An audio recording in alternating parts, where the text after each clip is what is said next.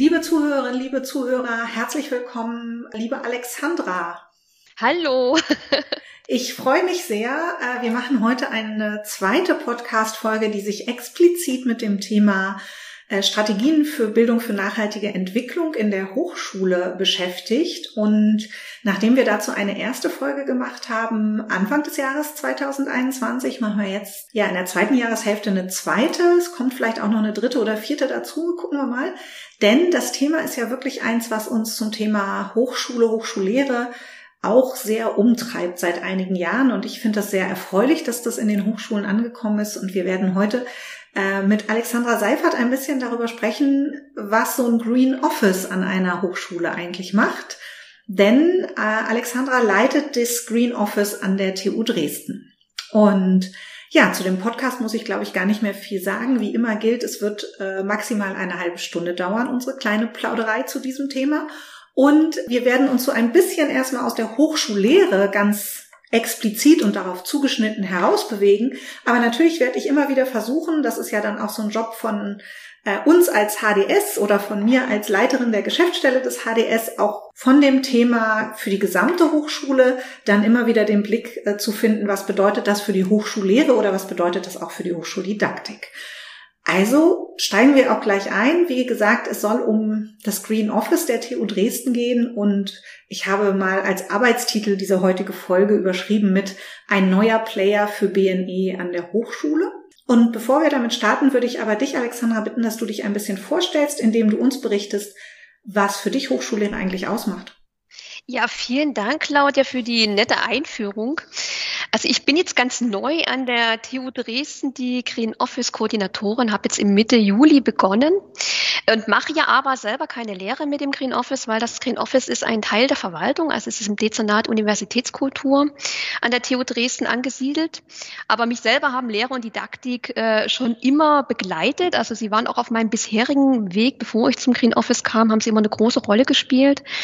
Also so durfte ich auch Didaktikprogramme koordinieren und auch selber Lehrveranstaltungen konzipieren und konnte auch mein eigenes hochschuldidaktisches Portfolio erweitern. Also ich war auch an der HTW früher das HDS-Programm mitgestaltet und bin als Green Office Koordinatorin ähm, auch im Bereich BNE unterwegs. Also es gibt ja verschiedene Handlungsfelder, die das Green Office auch macht und auch BNE gehört mit dazu. Und Hochschullehre ist für mich äh, die Möglichkeit, Studierende auf ihren Weg in den Beruf zu begleiten. Also aber natürlich auch ins Leben, also nicht nur in den Beruf, sondern auch ins Leben und ihnen dafür das notwendige Handwerkszeug mitzugeben. Wir haben die Möglichkeit mit Hochschullehre bestimmte Themen, aber eben auch bestimmtes Wissen und auch bestimmte Werte, das ist ganz entscheidend, auch bestimmte Werte mitzugeben. Und diese Werte sind besonders wichtig, ähm, wenn wir darüber nachdenken, wie wir uns die zukünftige Welt wünschen und vorstellen und wie sich auch die Studierenden diese Welt vorstellen. Also wir stehen ja eben vor großen, unglaublich drückenden Herausforderungen, also wie den Klimawandel, wie auch die Reduzierung der Biodiversität, wie Meeresverschmutzung, aber zum Beispiel auch soziale Probleme, Hunger, Armut. Das sind alles sehr drängende Herausforderungen. Und wir dürfen eben die Augen davor nicht verschließen. Also wir haben auch eine Verantwortung gegenüber diesen Herausforderungen. Und es geht schließlich ja auch um die Frage, äh, können wir so weiterleben wie bisher? Also reicht zum Beispiel auch ein bisschen Technologie und eine Reduzierung auch von unserem Konsumverhalten, um diese Probleme zu lösen? Oder müssen wir tatsächlich eine grundlegende Transformation unserer Gesellschaft anstreben? Und wie sieht das aus? Und welche Wege muss man da gehen? Und das sind alles Aufgaben, mit denen äh, kommende AbsolventInnen konfrontiert werden. Äh, und wir müssen diese Menschen äh, und vor allen Dingen die Studierenden an der Hochschule befähigen, äh, diese Herausforderung anzugehen und nicht in Schockstarre zu verharren, wegen der Größe und der Komplexität dieser Herausforderung. Und Jetzt bist du ja aber schon so ein bisschen eigentlich fast bei den Aufgaben, vielleicht auch die du in dem Green Office hast. Ist es tatsächlich auch so, dass das das, was für dich im Kern auch ausmacht, äh, oder gerade das Spannende ist, äh, wenn ich das richtig verstanden habe, wo du sagst, das in die Hochschullehre zu tragen, dieses Verantwortungsbewusstsein oder vielleicht bringen das ja die Studierenden manchmal sogar im großen Maße auch schon mit. Das ist eigentlich eine große, eine große Sache für dich und die Hochschullehre? Also für die Hochschullehre definitiv. Also man darf ja auch eben das Thema, jetzt sind wir jetzt gerade wirklich beim BNE, Kernthema. BNE ist ja nicht Ökologie. Das ist ja keine Ökologie oder Umweltlehre, sondern äh, mhm. BNE ist ja ein großes Bildungskonzept, was dahinter steht. Also hier geht es also wirklich beim Green Office geht es auch wirklich um die Kernaufgabe, wie kann man eben das Thema Nachhaltigkeit, was eben mehr als Umwelt ja. ist, auch in der Lehre verankern. Und dabei ist, geht es nicht um die thematische Ausrichtung von Lehre vorderrangig, sondern um das Umsetzen von dahinterliegenden Bildungstheorien. Und äh, BNE mhm. ist ein Querschnittsthema, das darf man nie vergessen. Und das heißt, äh, es geht neben Inhalten, die natürlich eine Rolle spielen können, vor allen Dingen eben auch um bestimmte Werte und auch um bestimmte Prinzipien. Und äh, das Interessante an BNE ist ja, auch wenn dieses Konzept vielleicht relativ neu erscheint, es hat großen Einfluss auf die didaktische Gestaltung von Lehrveranstaltungen, auf die Ausrichtung, auf die Methodik. Mhm. Und äh, so spielen eben bestimmte Prinzipien eine Rolle bei BNE, die eben auch grundlegend für moderne Hochschuldidaktik sind, also die auch auf diesem konstruktivistischen Lernverständnis eben auch aufbauen, also wie zum Beispiel dieser Rollenwandel von Lehrenden, dass man eben nicht Frontalunterricht mhm. macht oder auch diese Kompetenzen-Outcome-Orientierung, dass man schaut, was können denn die Studierenden am Ende und was sollen sie denn am Ende eigentlich können oder auch das Constructive Alignment eben als ganzheitliches Prinzip. Und hinzu kommen eben Prinzipien, jetzt mal abgesehen von diesen allgemeinen hochschuldidaktischen Prinzipien, die Menschen eben befähigen sollen, eine gerechte, lebenswerte Zukunft mitzugestalten. Also gemeinschaftlich Lösungen finden und auch die drängendsten Herausforderungen eben anzugehen. Und das ist zum Beispiel sowas wie die Partizipationsorientierung, also dass man, dass äh, Studierende auch Wege und Möglichkeit finden, sich an der Gesellschaft zu beteiligen und auch wissen, wie man das tut. Mhm. Oder auch die Handlungsorientierung, dass man eben nicht die Vorlesung als das Format wählt, sondern eben Formate wählt, die Menschen auch ins Handeln bringen, wo sie selber Handeln auch austesten können und wo sie zum Beispiel auch selber mit anderen Menschen zusammen was gestalten, also auch in heterogenen Gruppen zusammenarbeiten können. Das sind sehr geeignete Formate. Also hier reden wir wirklich um Formate und Methoden und weniger um Inhalte. Mhm. Okay, dann lass uns aber, wenn du magst, noch mal einen Schritt äh, zurückgehen, weil wir sind ja jetzt so mit deiner Einstiegsfrage schon super tief drin im Thema. Sag uns doch einfach mal, wenn du magst, noch vorher zwei, drei Sätze, soweit du das überhaupt, du hast ja gerade schon gesagt, du bist da ja jetzt auch erst in den Prozess eingestiegen, soweit du das also kannst, zu der Historie. Also wieso hat die TU Dresden jetzt das Green Office gegründet? Äh, wie ist das angedockt in der TU und was sind eigentlich die Kernaufgaben? Ja, das kann ich gerne machen. Ich mal zwei, drei Sätze mal gucken. Ne? Mhm. Wenn es vier, fünf sind, ein bisschen Zeit haben wir noch. Gar kein Problem. Das ist gut. Ähm, also der Wunsch äh, vom, zu einem Green Office kam, und das ist sehr spannend, tatsächlich aus Studierendenkreisen. Mhm. Also Studierende haben das anscheinend mitgeprägt, hatten diese Idee auch entwickelt. Und zwar vor dem Hintergrund äh, des Klimastreiks Ende 2019. Dort haben dann einige Studierende in Zusammenarbeit mit schon existierenden studentischen Initiativen, wie zum Beispiel der Umweltinitiative, die es hier schon seit Jahrzehnten gibt, oder auch dem Studierendenrat, mhm. einen klimapolitischen Forderungskatalog entwickelt. Also der hat 20 Forderungen. Äh, und dieser war adressiert in die damalige Hochschulleitung. Und man wollte mit diesem Forderungskatalog bewirken, dass die Hochschulleitung auf das drängende Thema Klima und Umwelt aufmerksam gemacht wird. Einerseits, auf der anderen Seite, dass sie auch ihrer Verantwortung gerecht wird. Sie ist ja ein Player, also mhm. sie muss ja etwas tun. Und äh, vor diesem Hintergrund haben sich dann Studierende zusammengeschlossen, haben gesagt, wir hätten gern ein Green Office, weil nämlich eine dieser Forderungen beinhaltet nämlich auch tatsächlich die Gründung eines Green Offices und auch äh, ein Prorektorat, das sich mit dem Thema Nachhaltigkeit mhm. auch beschäftigt.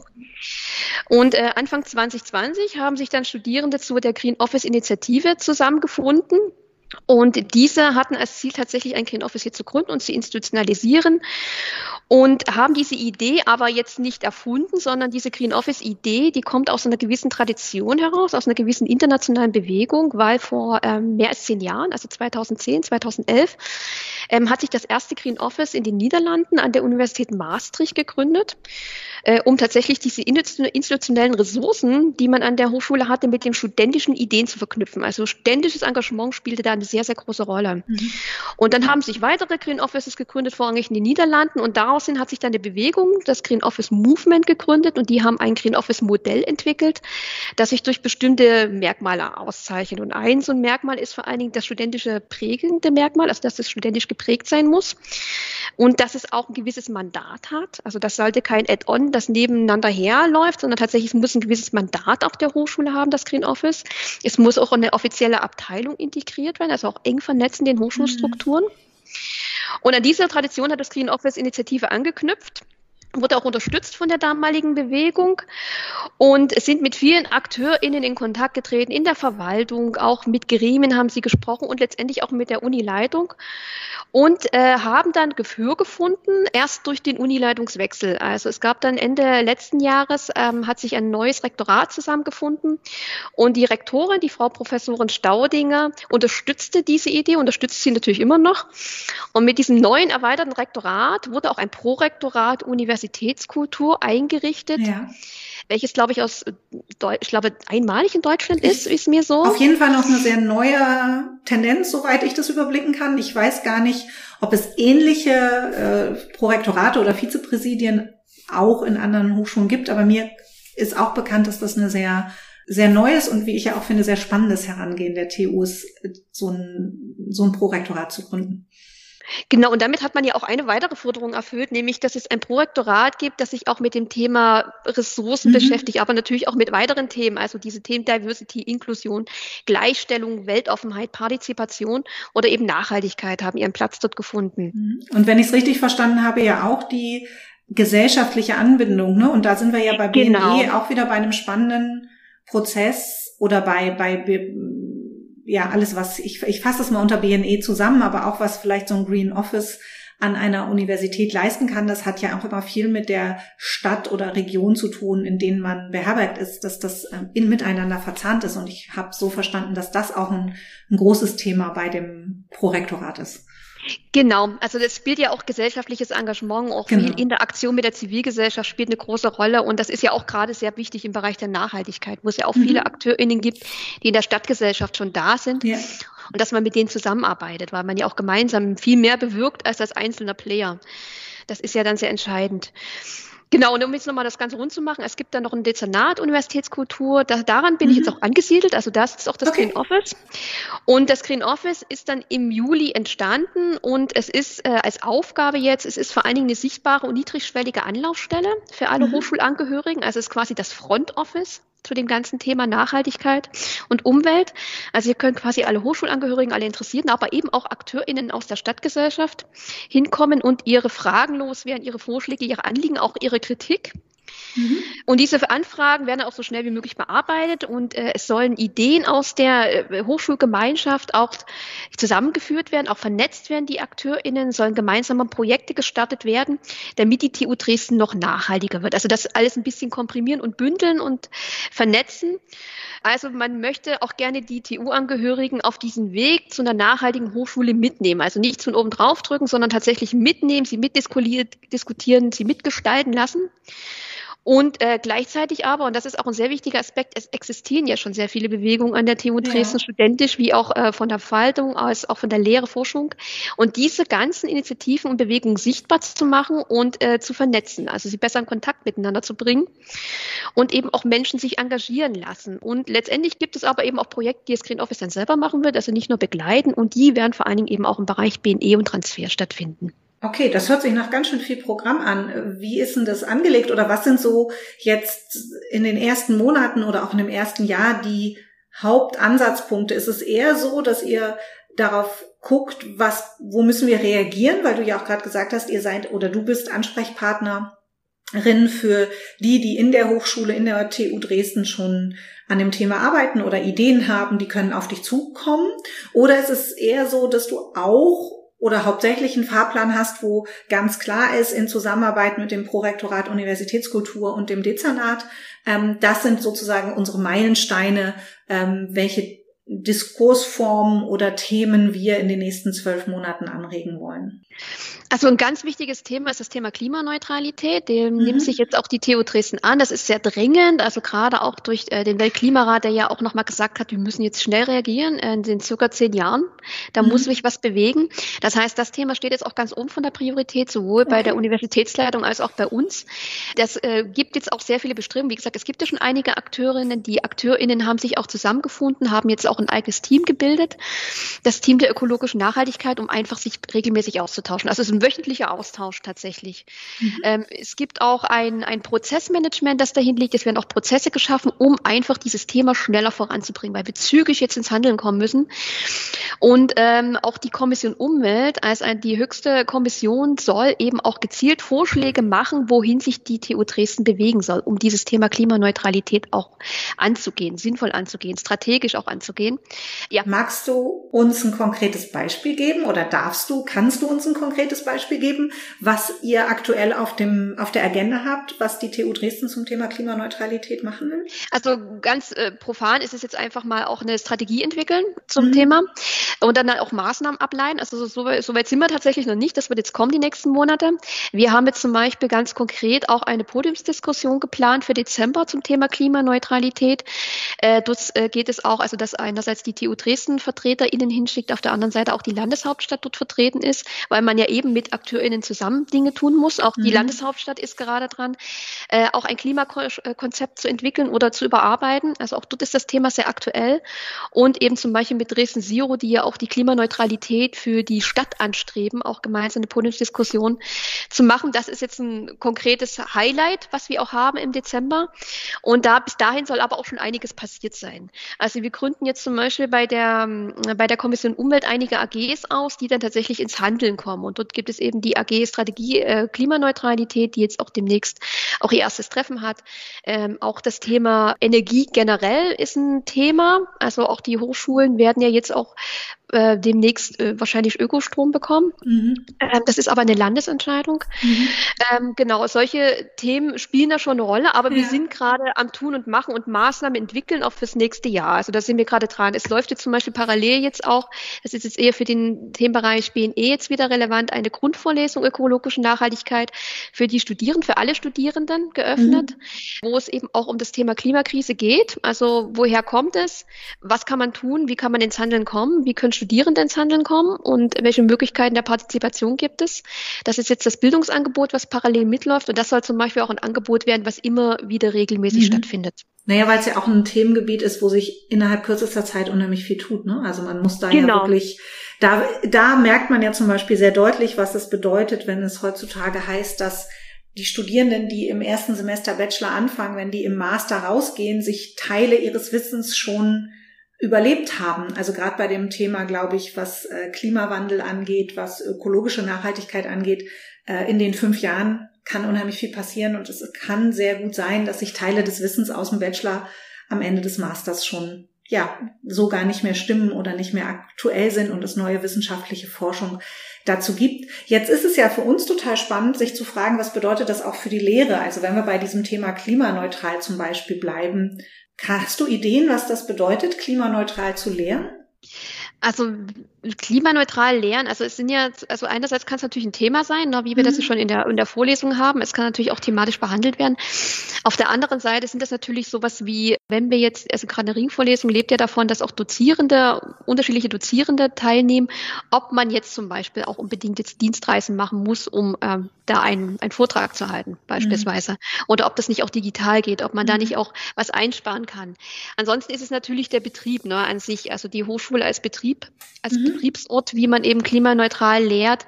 Also, dass man zum Beispiel also Heizstromkosten relativ niedrig hält. Ähm, aber eben auch, äh, was jetzt generell bei Nachhaltigkeit eine wichtige Rolle spielt, das Thema Teilhabe, mhm. dass man eben auch verschiedene Zugänge ermöglicht, äh, Studierenden, sowohl äh, Zugänge des Verständnisses als auch Zugänge zum Beispiel die, der Prüfungsformate, dass man möglich, viele Möglichkeiten hat, teilzuhaben. Äh, das ist jetzt nicht direkt klimaneutral, sondern das ist das ja. Thema Nachhaltigkeit ja. an sich. Ja. Aber natürlich ist es der generelle Betrieb einer Lehrveranstaltung, was man da alles einsparen kann und wie man etwas gestalten kann, aber vor allen Dingen auch äh, Sensibilisierung, ne? Sensibilisierung derjenigen, die drin sitzen, was sie selber im Alltag machen können, um tatsächlich äh, CO2-neutraler zu werden oder CO2-Äquivalente einzusparen. Jetzt hast du ja schon gesagt, ich würde gerne noch mal in eine bisschen andere Richtung lenken mit unserem Gespräch, dass die Grundidee ein Movement ist, sage ich mal, was jetzt äh, in den Niederlanden entstanden ist, was äh, hier über Studierende vor allem an die Hochschulleitung herangetragen wurde, dass die Hochschulleitung der TU Dresden das jetzt auch äh, aufgenommen hat, dass das Green Office gibt. Was kommt denn so aus der Lehrendenschaft als Reaktion äh, auf so etwas wie ein Green Office? Also habt ihr auch schon begeisterte Dozentinnen und Dozenten und andere, die in der Lehre tätig sind, die diese Idee unterstützen? Also wir haben jetzt, äh, also das Green Office ist ja quasi eine Anlaufstelle für alle, nicht nur für mhm. Lehrende, sondern auch schon für Hochschulmitarbeitende. Ich bin jetzt mhm. mitten in der Sommerpause gestartet. Ne?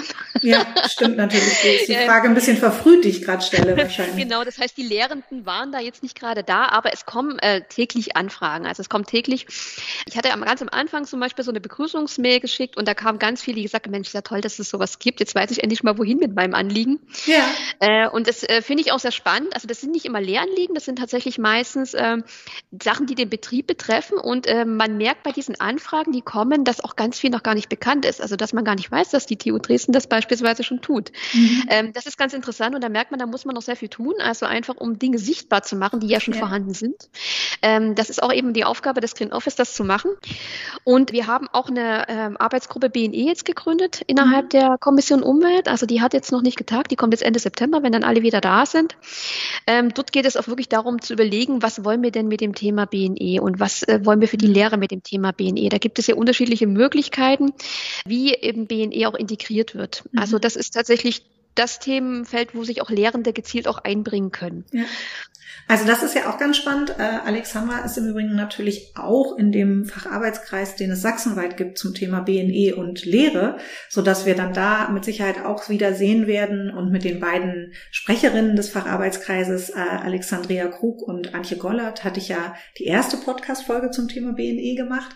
Ähm, da werden wir natürlich auch immer wieder gucken aus den Erfahrungen der TU Dresden, wie können wir da auch etwas in sachsenweit in das Netzwerk tragen, wenn es um Hochschullehre und BNE geht. Also da bin ich auch sehr gespannt, was du dann aus den Erfahrungen, Alexandra, in den nächsten Wochen, Monaten und Jahren mitbringst. Ja, auf jeden Fall. Also da werde ich sicherlich einiges mitbringen und wir freuen uns auch, dass sich so viel bewegt jetzt hier. Also auch, dass wir dieses Thema BNE äh, angehen können und man merkt ja gerade beim Facharbeitskreis, dass da ja auch sehr viele interessierte Menschen mhm. dabei sind aus unterschiedlichsten Hochschulen, die sagen, das ist uns wichtig, da wollen wir was tun. Ja. Absolut. Was ist denn trotzdem, wenn du jetzt sagst, da ist eigentlich viel da, es kommen auch viele Fragen, es kommt viel, hey cool, dass es sowas jetzt gibt und jetzt weiß ich, wohin ich mich wenden soll, hast du ja gerade gesagt. Gibt es denn Unterstützung, die du dir noch wünschst oder die du noch brauchen könntest, wo du sagst, das ist eigentlich, du hast ja jetzt gerade erst begonnen, aber trotzdem, das ist etwas, wo du sagst, ähm, da bin ich echt mal gespannt, wie ich das in dem nächsten halben Jahr oder so noch bekommen kann oder von wem ich das bekommen kann? Also das ist eine ganz profane Sache. Also mhm. grundsätzlich haben wir ja mit der neuen Universitätsleitung ist das Thema Nachhaltigkeit sehr hoch aufgehangen und sehr hoch auf der Agenda. Schön. Und das ist schon mal sehr hilfreich und ermöglicht auch sehr viel. Äh, konkret bräuchte ich vor allen Dingen schnellstmöglich studentische Hilfskräfte. Okay. Ein kleiner Aufruf äh, für studentische Mitarbeiter, äh, sich notfalls bei uns wir vernetzen gerne, wenn jemand das hört, wir vernetzen gerne, falls es da Interessen gibt. Genau, also wir haben schon, also wir haben schon mit der Suche begonnen und äh, es sind auch so ein bisschen die Bearbeitungszeiten der Anträge, mhm. wo es ein bisschen dauert mit der Einstellung. Ähm, weil tatsächlich sind so viele Ideen und so viel Energie vorhanden, dass man gar nicht so schnell loslegen kann, wie man gerne möchte. Ich mache jetzt relativ viel selber, mhm. aber natürlich wird es mit, mit SAKs noch sehr viel mehr Power kriegen, das Ganze. Okay. Und äh, da auf jeden Fall, da müssen wir noch, ich glaube, im November starten dann die ersten und dann geht's richtig los. Das hört sich vielversprechend an. Ich bin sehr gespannt. Äh, ich danke an dieser Stelle schon mal fürs Gespräch. Die halbe Stunde ist nämlich schon so gut wie um.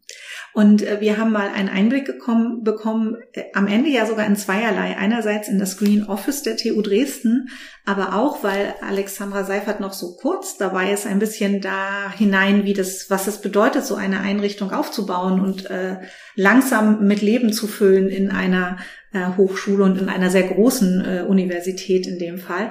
Äh, liebe Alexandra, vielen Dank schon mal an dieser Stelle. Ich habe aber natürlich noch meine klassische Abschlussfrage für dich, die wir immer am Ende des Podcasts stellen. Es gibt immer eine Frage, die so ein bisschen wieder aus dem Thema rausführt und die ist heute, wenn du einen Wunsch frei hättest und wirklich nur einen, was würdest du an der Hochschule gerne ändern?